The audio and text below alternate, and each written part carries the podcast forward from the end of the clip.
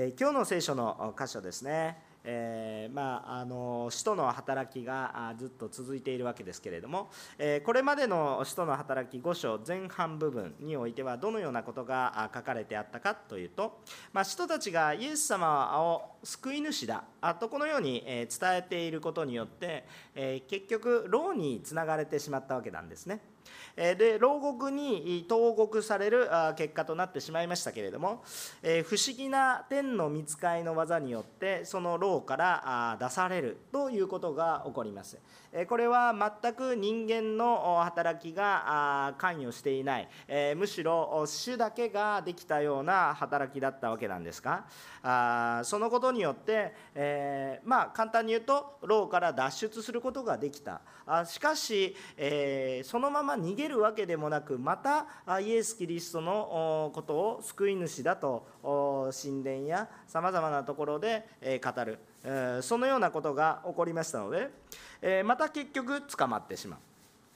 で結局捕まった結果どうなったかといったら当初の計画そのままに、え会議の場所に引き出されて、え尋問審問され、えまあ裁き、まあ、迫害を受けていくということになるわけですね。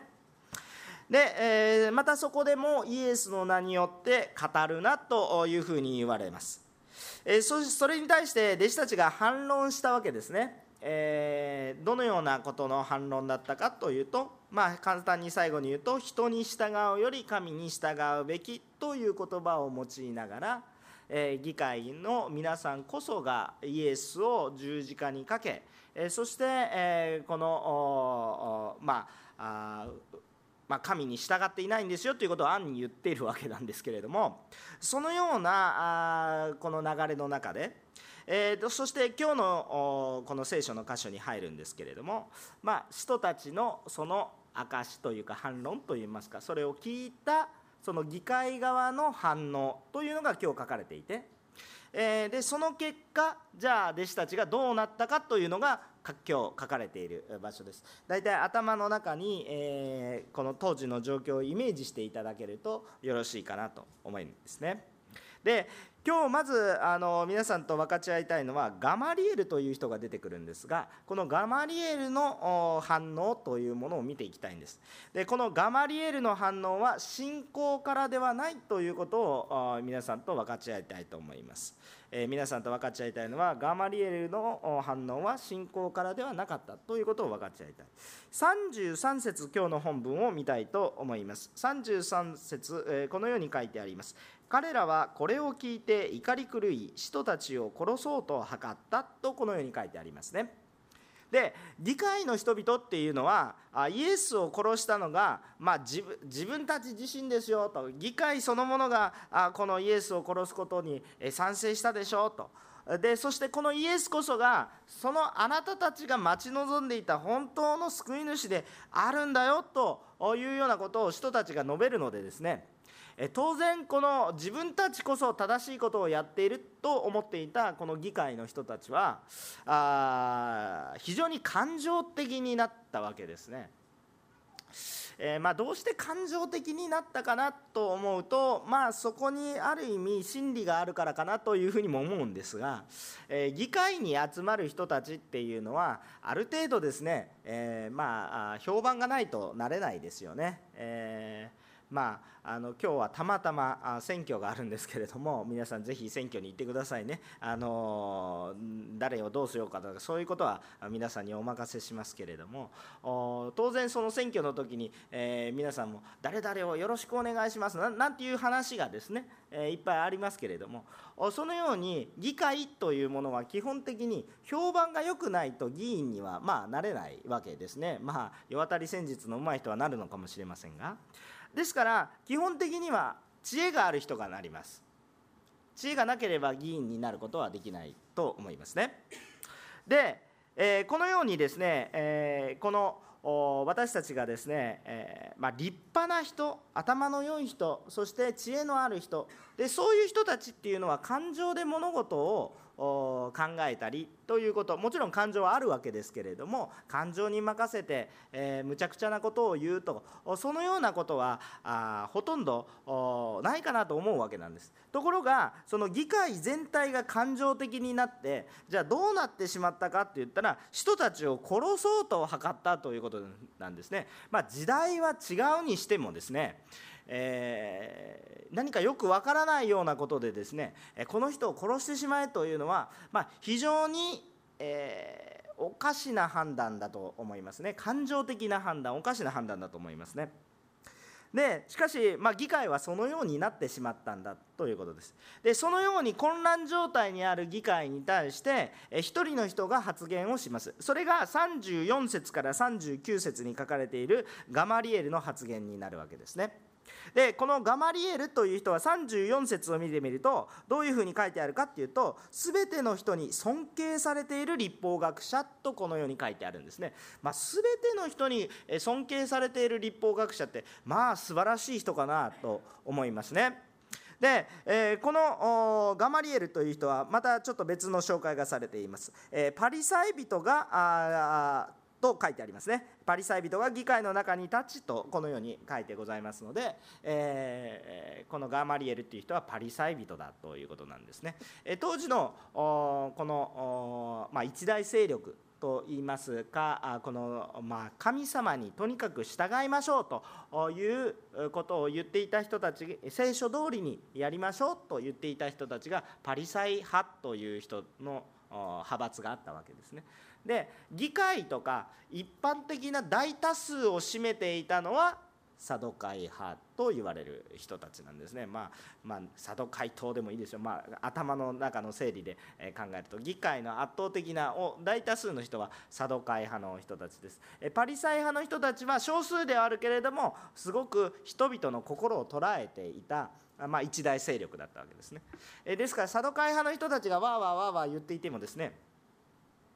まあ、あのパリサイ派の人たちが何かこう言わなか言わないとですね民衆納得しないとそのような感覚だったわけなんですね。でしかもサドカイ派の人たちっていうのはある程度社会的な人たちでねあのまあいろいろなその神様の霊的なことっていうのはあんまり受け入れがたいような人たちだったんですけれどもで、まあ、そんな人たちが怒り狂ってるっていうのもおかしいんですがでもそのような中においてこのガマリエルという人がまあ、パリサイ派の人たち。でしかもその中でサドカイ派からも全ての人に尊敬されてるっていうことだからあの人はパリサイ派だけど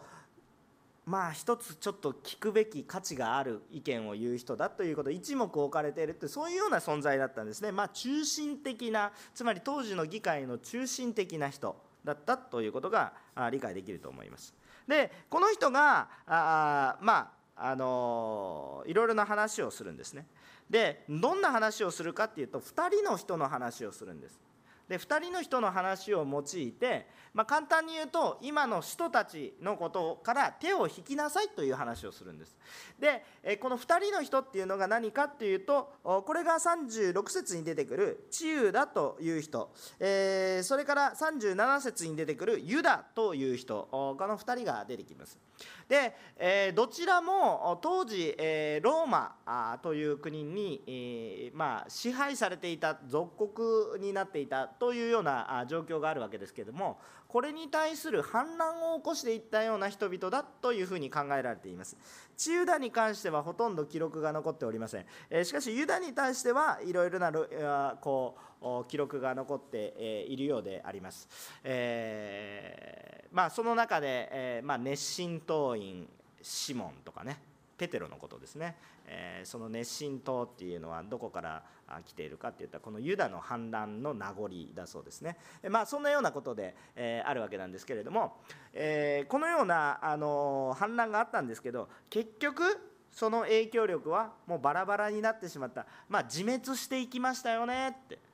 で私たちも何度も経験しましたよね。なんかこう反乱が起こるほどたくさんの人がバーッと集まってそのようなことが起こったけれども結局時代時間が経ってしまうとあれは何だったのかというようなあレベルでえー、ちりぢりバラバラになってえそれがとどめられた神の御心であるならばその、まあ、反乱は成功したでしょうけれども全く成功しなずにもうバラバラになってしまっていますよだから今このように集まってはいますけれどもそれがどれほどのことなのかは分かりませんよということなんですね。えー、でこの2人の人の話をして結局皆さん放っておきましょう。そっとしておきましょう。触れて私たちがことさらにああの人たちはおかしいから殺してしまいましょうなんていうことをして殺してしまったら神に対してひょっとしたら反対してしまうことかもしれません。ひょっとして今起こっていることは神様がしていることかもしれない。だからちょっと置いておきましょう。そのような意見を言ったわけですね。でこれは非常にどうですか？皆さん聞いていてどうですか？知恵がある言葉だなと。まあ、そのように、えー、まあ、感じるんじゃないかなと思うんですね。まあ、私も知恵がある言葉かなと。あそのように、え感じるわけです。でそうなんですけれども先ほどからも私が言ってるんですけどこれは神から出ていることではありませんよ。ということなんです。知恵がありそうだな。しかしそうではないな。というふうに私も思うわけですね。でそれはなぜそのように思うのか。一見主を恐れる正しい判断をしていると思います。これが本当に神のものなのか神じゃないものなのかっていうことを本当にもう一度見ましょうねと言っている。一見、えー、まあ神を恐れている。そのような風に捉えられます。しかしこれはよく考えなければいけません。なかなか議会にいる人たちの言葉っていうのは難しいですね。その言葉だけじゃなくてその奥にいろんな意味合いが含まれているようなことがあります。でガマリエルは、えー、2人の人を出してきたんですけれどもこの2人の人の例がですねどういう人ですか？反乱を起こしたけれども失敗したんだよ。神に従ったけれど神の命令に従ったように見せながら結局は自分のことをしたという人を2人出してきたんですね。えー、そのことを思うとこのガマリエルという人の発言の背景には何があったかというと初めから実は結論はありき本音は本当の心の思いはあああの人たちは排除してしまいたいということだと思います。だから出してくる引き合いに出してくる例が2つとも失敗例ですね。ね本当に中立であれば失敗する例と本当に神様の例だとさ2つ出してくればいいわけじゃないですか。別に最近そういうことがなかったとしたらこの人は何なんですか？立法学者じゃないですか。そしたら聖書のことよく知ってるわけでしょ。そしたら過去のユダヤの歴史の中からそのようにね周りから反対を受けたけど従った人いくらでもいるわけですよ。でそういう人出してくればいいわけですよ。でも2人とも2人出して2人とも失敗例なわけです。ですから、まあ、彼の中には一つ結論ありき、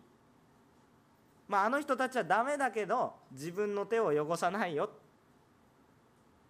そういうそういう感覚が一つ裏には潜んでいる。だろうな。ということがまず第一にありますね。だからガマリエルっていうのは、まあ、非常に知恵があったと思います。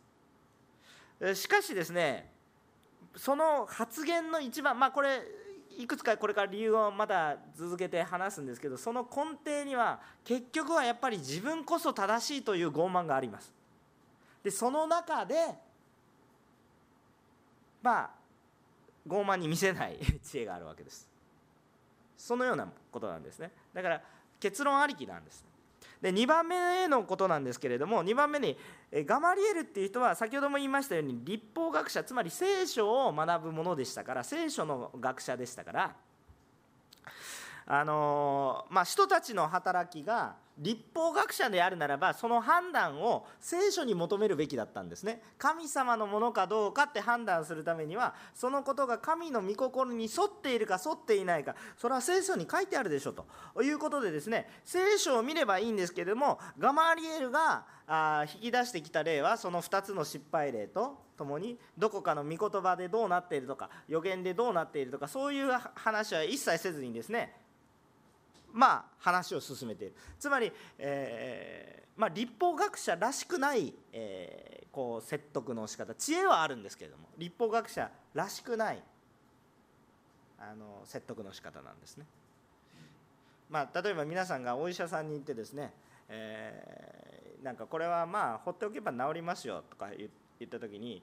言われたとしますね。で本当にまあ治るものだったとしましょう。で治らないものだったらちょっと問題になりますから治るものだったとしましょう。でもあどうして放っておいても治るんですか？って言ったらまあ治るものは治るんだよ。大丈夫なっていうふうにね医者から言われたら、うん、大丈夫かなと思いますけれども、えっと、例えばあこの病はこういうウイルスでこのウイルスは放っておいても、まあ、23日こんな症状が出て、え、そしてでもすぐに来ますよ。もししんどかったらこういう水をたくさん飲んでください。なんかそういうふうなねあのこうデータに基づく、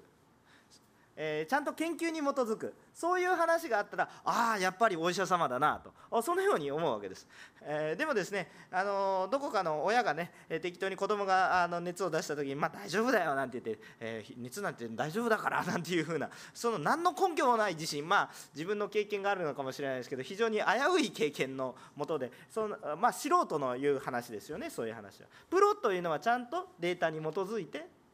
話すわけです。でもガマリエルは今ここで何なんですかって言ったら自分が経験したことを最近起こったことを話してるだけであって何かこう聖書に基づいた話をしているように見せかけて聖書に基づいている話は出てきてないんです。そのように感じるんです。神を崇めているようには感じるんですけれどもじゃあその神を崇めている根拠がどこにあるのかっていうのが記されてはその時話していないんですつまり人間的には納得のできるような素晴らしい知恵ある発言ではあったんですけれども立法学者としてのこの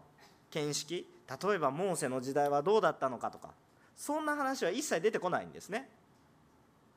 まあ、最近起こったような話そういう話を用いてちょ知恵深くいきましょう。まあ説得力はあるんですけれども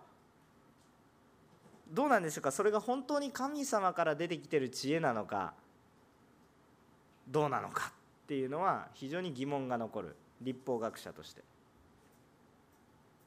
そして最後なんですけれども結局これが本当に神様から来てないことだなと本当に確信するところなんですけれどもガマリエルっていうのは人たちへの鞭打ちとかですね。それからイエスの名によって語るなというイエスの名に対する反対ですね。これに対することまでもとどめていないんですよ。本当にこれ神様を恐れる人だったら鞭打つことも恐れないですか？分かりませんか？これ分かるでしょ？うもし鞭打つことでも殺さないまでも鞭打っても反対してるでしょ？う本当に神様を恐れている人だったら神のことをしている人も恐れませんか？これ当たり前の話なんですけども。しかし彼はそれをとどめたわけじゃなくて結局鞭打って、えー、恥ずかしめてですね。でイエスの名によって語るなっていうことには賛同してるわけですよ。なぜならば議会としてそれをやって。で立法学者としてそれはままなそれは非常に危険なんだということがあったら意地でもそれを主張したでしょうけれどもまあそれはしないわけなんですね。そもそもガマリエルっていう人もねもともとこの議会に出てくるような人だったら本当に死を恐れる人だったらイエス様の時にもっと違う動きをしたでしょう。だから一言はっきりと思えることはガマリエルの発言っていうのは神を恐れているように見えますし本人もそのように思ってるんですけれども思っているけれども本質的には自分の正しさ自分の言ってることが正しい自分の言ってることは神の御心に近い神の御心のようだとそのように思っているまあ自分の正しさありきの状況があっただろうと。思わざるを得ません。自分自身が言ったようにそれが人から出たことなのか神から出たものなのかと問われると皮肉なことにガマリエルの発言こそが人から出ている発言。ということになります。でそれは後に続く御言葉からも明らかで私たちが本当に思うのはその結果を見れば分かるんですけど本当に神から出ている言葉なのであるならばガマリエルもイエスの名を語るはずですよね。だからこれは全くもって神から出ていることではありませんと。そのようなことです。私たちもあのこれは本当に気をつけておきたいことかなと思うんですね。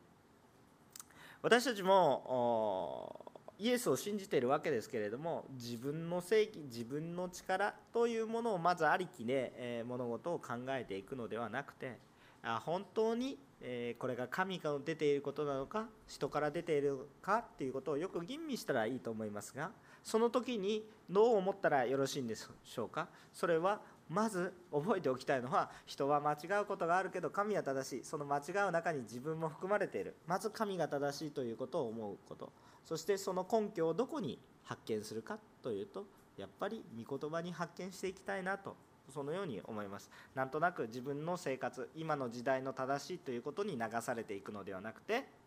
やっぱり御言葉本当の神の御心周りがどう言おうと神様はどう思っておられるんだっていうことを見ていかないと全くわからないようなものになってしまうんだよ。そのことは気をつけたいと思います。そしてね弟子たちの方があのまあ彼まあ弟子たちの方が神様に従ったものなんだよっていうのがはっきりと分かるのが一体何かっていうとガマリエルはね自然消滅するよって言ったの。自然消滅したんですか？してないでしょ。ガマリエルは人間の知恵でもってそう語りましたけどそれを証明しました。弟子たちのことが神からのものです。それを証明するのが誰ですか？証明してるじゃないですか。証明するのが皆さんですよ。え何の話？いきなり現代の話になって何の話ですか？そうです。証明してるんですよ。皆さんがイエスが救い主だという証拠です。もしそうでなければもうとっくに礼拝なんてないんですよ。そのことを私たちは覚えておきたいと思います。じゃあ続けてですね、えー、見ていきたいと思いますけれども、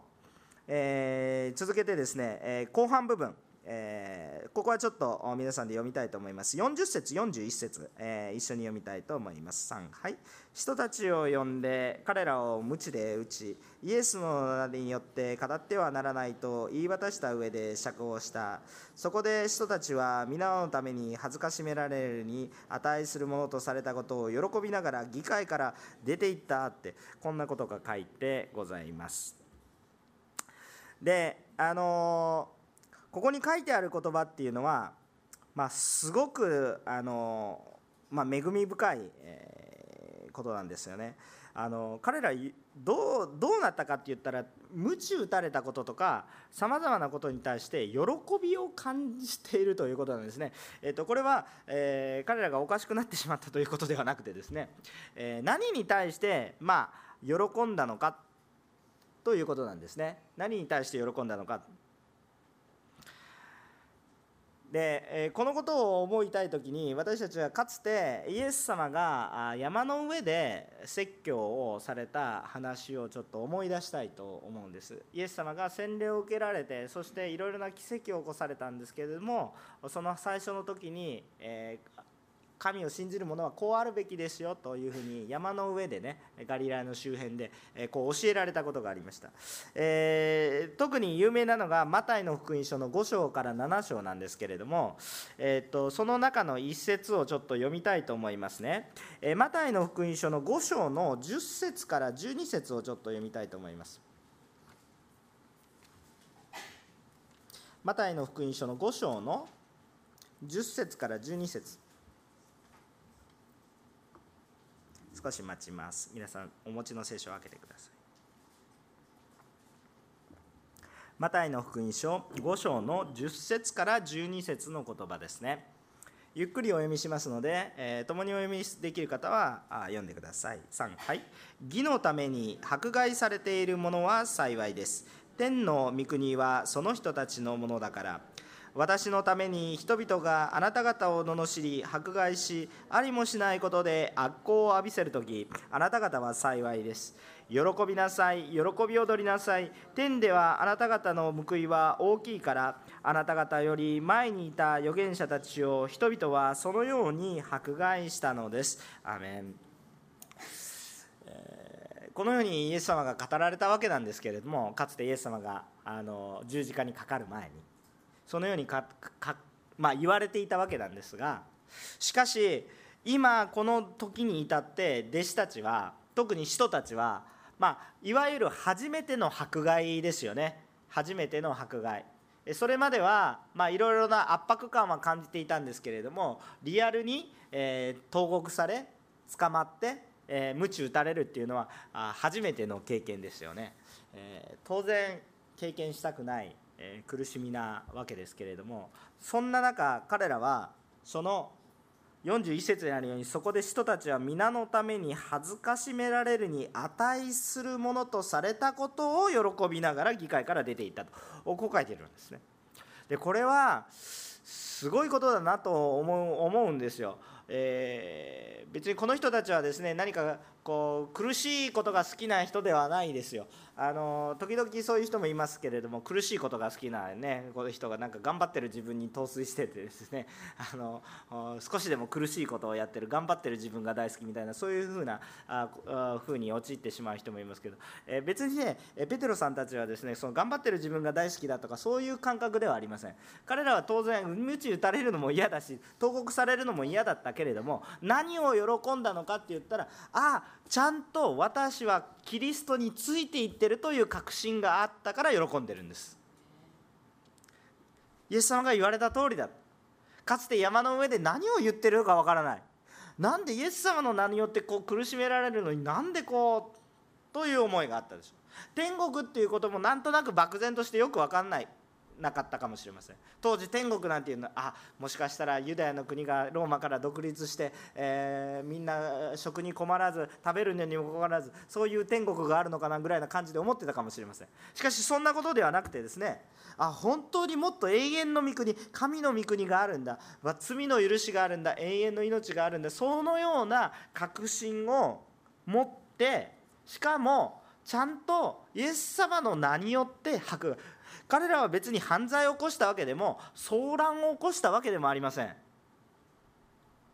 騒乱を起こしたのはユダとかチユダとかいう人ですね。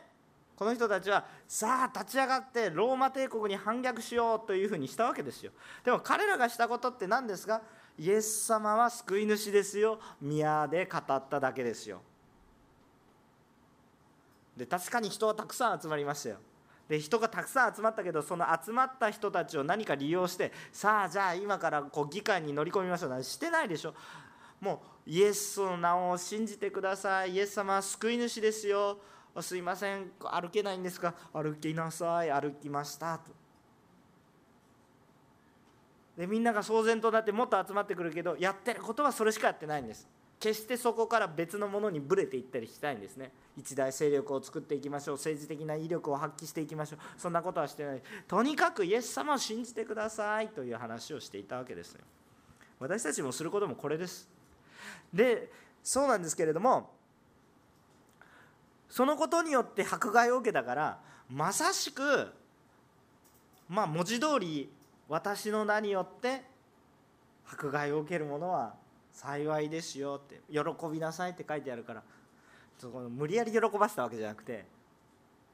喜ぶものにされたんですね。喜びが湧いてきたそれ御言葉を思い出すとその通り。皆さん先ほど読んだマタイの福音書の5章の10節から12節なんかもうバッチリはまるんじゃないですか。もうバッチリとはまるでしょ。パチッとなんかパズルのパズルのピースがパタッとははまるみたいに。もうそのままのことが書いてあるわけです。まあ、イエス様が生前言われていたことですね、まあ、生前って言って今も生きていますけど十字架のかかる前っていう話ですね。でその時もあこうはっきりと語られているあの言葉なんですね。でその通りに彼らはこの御言葉をどうなんですか？実感したので喜びにあふれてるんですよ。実感するんです。この御言葉っていうものを、まあ、はっきりと確認する。御言葉っていうものがちゃんと影響力があってちゃんと生きていて力があるんだ。言われた通りだっていうことをはっきりと確信したのでここに喜びがあるわけです。喜びが湧いてきてる。ああ私が信じてる神様は本当に真実な神様だなって。私の信じてる神様は本当に私を救ってくださったな。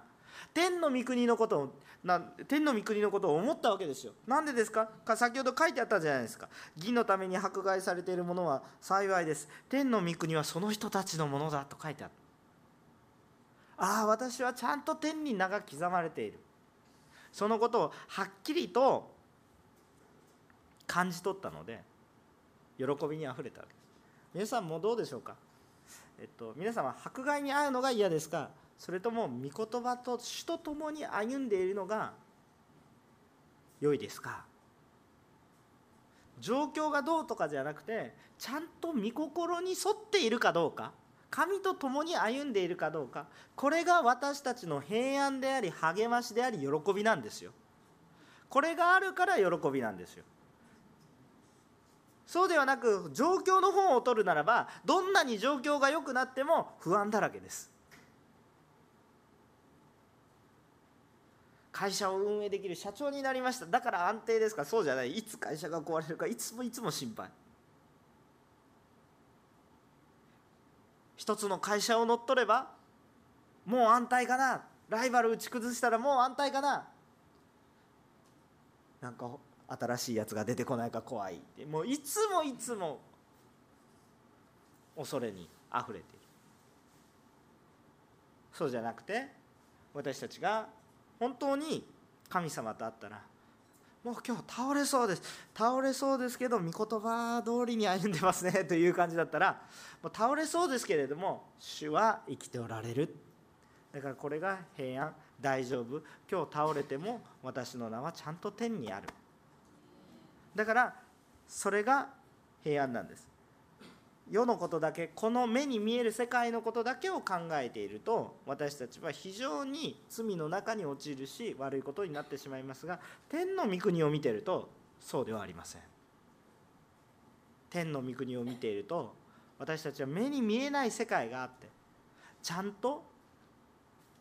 そこに私たちの本質があるということを気づくことができればそれこそが大切でありそれこそが喜びでありむしろそこがはっきりとするから今目に見える世も変わってくる。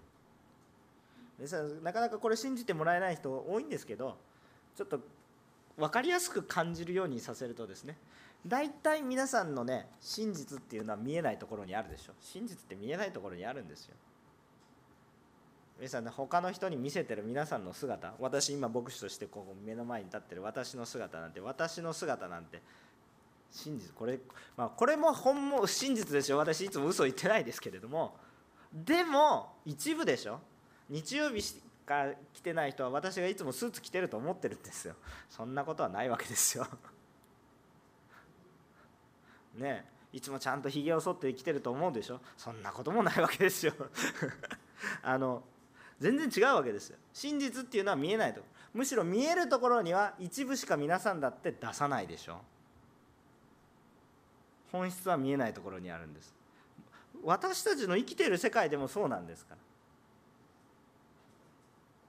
私たちの生きている証拠は何ですか？いや生きている証拠はどこどこどこ会社に勤めています。私の仕事は何です？私の家族はこれです。それが生きている証拠ですか？本当に生きている証拠その本質は目に見えないところにあるものです。私たちの命なんていうものは見えないです。心臓が動いていれば生きているか。まあ難しい問題ですけれども。しかしそうとも言えるしそうとも言えない。わからないんですよ。目に見えないんですよ。命は心臓にあるんですか？脳にあるんですか？なんか難しいですね。あの私はこれまだよくわからないです。いつも悩んでますけれども。あのどこにあるかっていうそんなものじゃないです。私という存在は何を何どこから私なんですか？私という存在は皮膚皮膚ですか？みたいな。何を言ってるかはちょっと分からなくなってくる人もいるかもしれませんけど私と他のものを妨げるあまあ妨げるんじゃなくて区別するのは皮膚ですかとか。皮膚が私と他のものの境界ですか。じゃあ皮膚が落ちたらどう？なんかね本当に虚しいんですよ。本質命っていうものはね何かエリアにこうとどめておられるものじゃなくて本当に霊的なものがあるんだ。なんか物理的なものじゃなくて霊的なものがあるんだ。目に見えないものがあるもう物理私物理勉強しました。物理の物理のことだけで物事を考えると命のこと何にも分かんなくなってきちゃう私の感情もなんかこの電気信号で結局私もロボットみたいな存在なんですか。そしたら私たちは生きてる意味はどこにあるんですか。なぜ人を殺してはいけないんですか。ロボット壊しても人は殺しちゃいけない。同じですよって言ったら全く意味がわからない。命があるんですよ。だからダメなんです。神様のものなんです。だからダメなんです。勝手に人がどうこうしちゃう。目に見えないところに真理があるんです。今目に見えている世界だけで物事をするとしたら世界は非常にすさんでしまいます。だから天の御国を見て今主が作られたものをちゃんと管理しようとするからこそちゃんと私たちは主の御心を叶えていくことがまあ主の御心と共に歩んでいけることができるんではないかとそのことを思いますね。彼らは迫害の経験をすることによってむしろイエス・キリストの救いが確実だということを実感したからこそ現在の状況だけ見ると非常に嫌な状況ですよ。どこ行ってもあの人たちはって指さされるような状況になっちゃったんですけどもそんな状況を喜ぶ人なんていないけれどもでも本質に従ったので後悔はないしむしろ喜び。だ。そのような経験をしているわけですね。でこのようなことを見ると彼らがもし喜びがなかったら42節ちょっと読みたいんですが42節をちょっと読んでみましょう。3はい。そして毎日宮で家々で教えイエスがキリストであることを述べ伝え続けた。こう書いてある、えー、これはですね、えー、彼らの中に喜びがなかったらやらないですよ。なんて書いてありましたか？毎日毎日毎日。毎日家で家で宮で家々で、えー、教えた。イエスがキリストでつまり救い主であること。これどうやったかって言ったら毎日。皆さんこれを義務でしなさいって言われたらできますか？毎日義務で述べ伝えなさいって言われた。ああ重いとか言って、えー、なんか脅したらできるかもしれません。しかしそんなことは犯罪です。やっちゃいけません。でもあのじゃあお願いしてね義務でやってくださいなんていうことをやって毎日できますかって。言って皆さん毎日仕事しろって言われたらどどういうふうに言いますか？毎日仕事しろ。え休みをくださいって えこれは言われたからやるとか強制されたからじゃなくて彼らの中の喜びがあふれてるからすることなんです。皆さんもう彼らの中の喜びになったんです。えっとそれは彼らがしたいことになったんですね。変えられたんですね。いやいやではないわけです。もう喜びなんです。だからこそ毎日することができる。好きなことは続くんですね。単なる好き嫌いの話じゃなくて好き嫌いを超えてあの迫害を受けること嫌いなわけですよ。単なる好き嫌いだっても続きません。もう喜びになったんです。もうやらずにはいられない。そのような喜びになったわけですね。で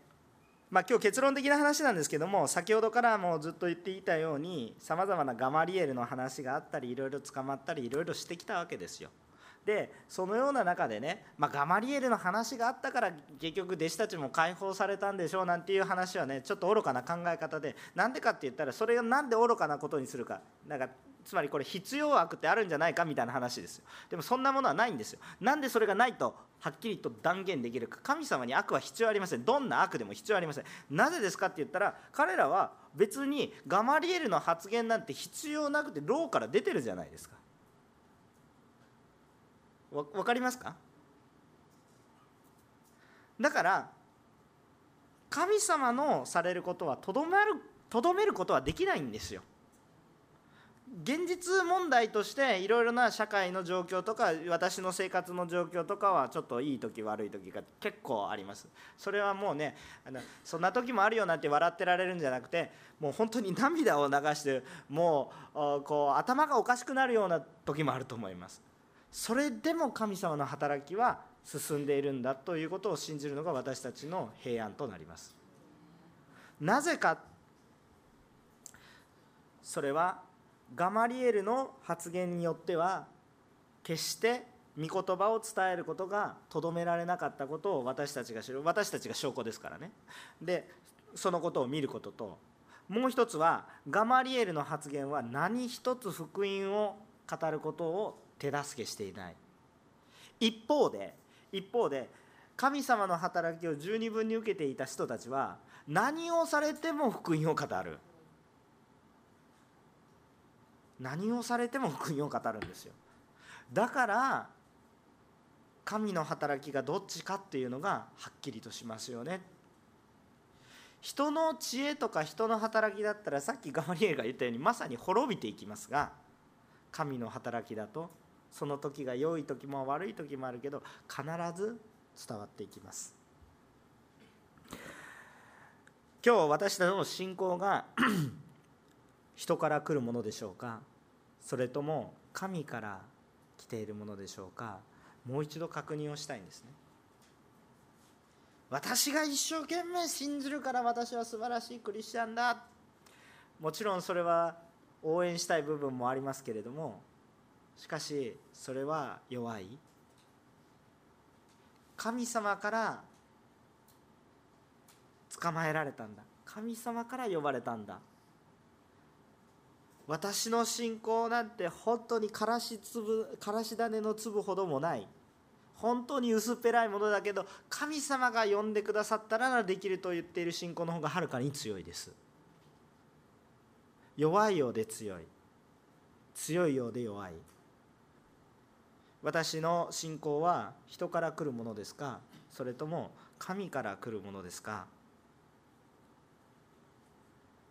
人の力では何もすることができません。